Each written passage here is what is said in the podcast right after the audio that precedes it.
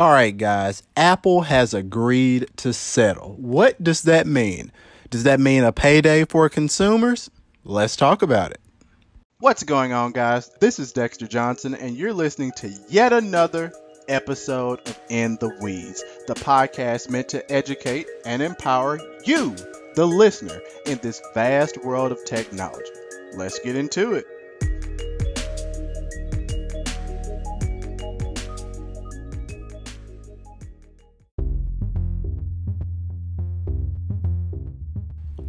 All right, guys. So, according to The Verge, Apple has agreed to a $500 million settlement for throttling older iPhones. So, let's rewind. Let's take a trip in the way back machine. And you will remember that Battery Gate occurred.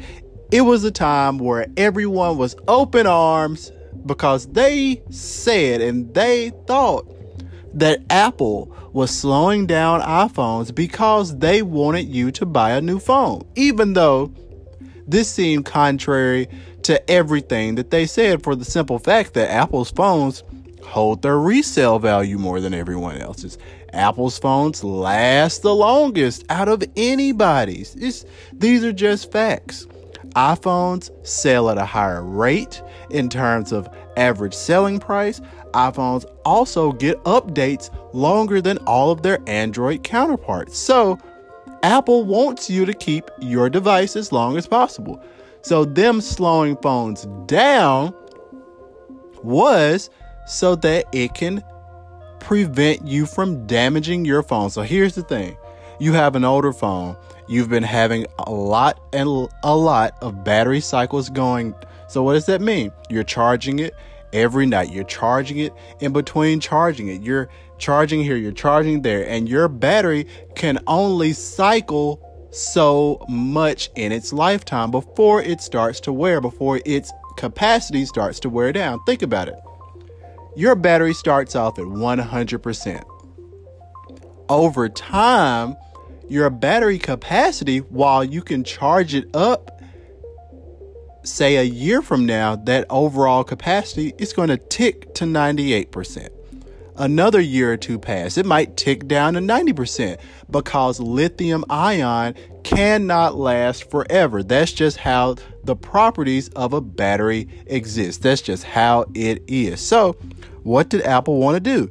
The thing is is that when you have applications that are getting more demanding, more intensive on the components of your iPhone, instead of saying, hey, we're going to let these applications just crush your phone, we're going to shut your phone off to save you, to save your hardware from getting screwed up. But the thing is, Apple did not admit to this. They were not upfront.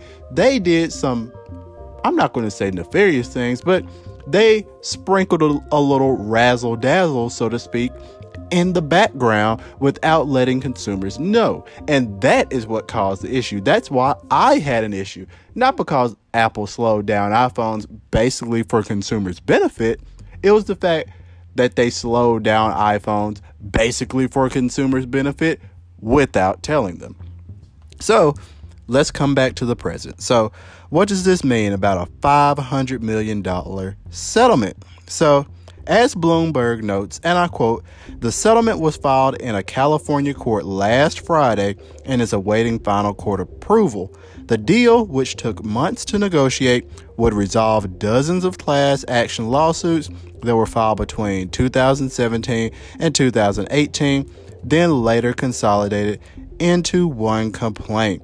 So, by default, Apple will offer $25 to any current or former owner of a covered iPhone. Named class members will receive 1500 or 3500 and around 90 million will go toward attorneys. The settlement has a minimum payout of 310 million, so the payment might increase if few people file claims.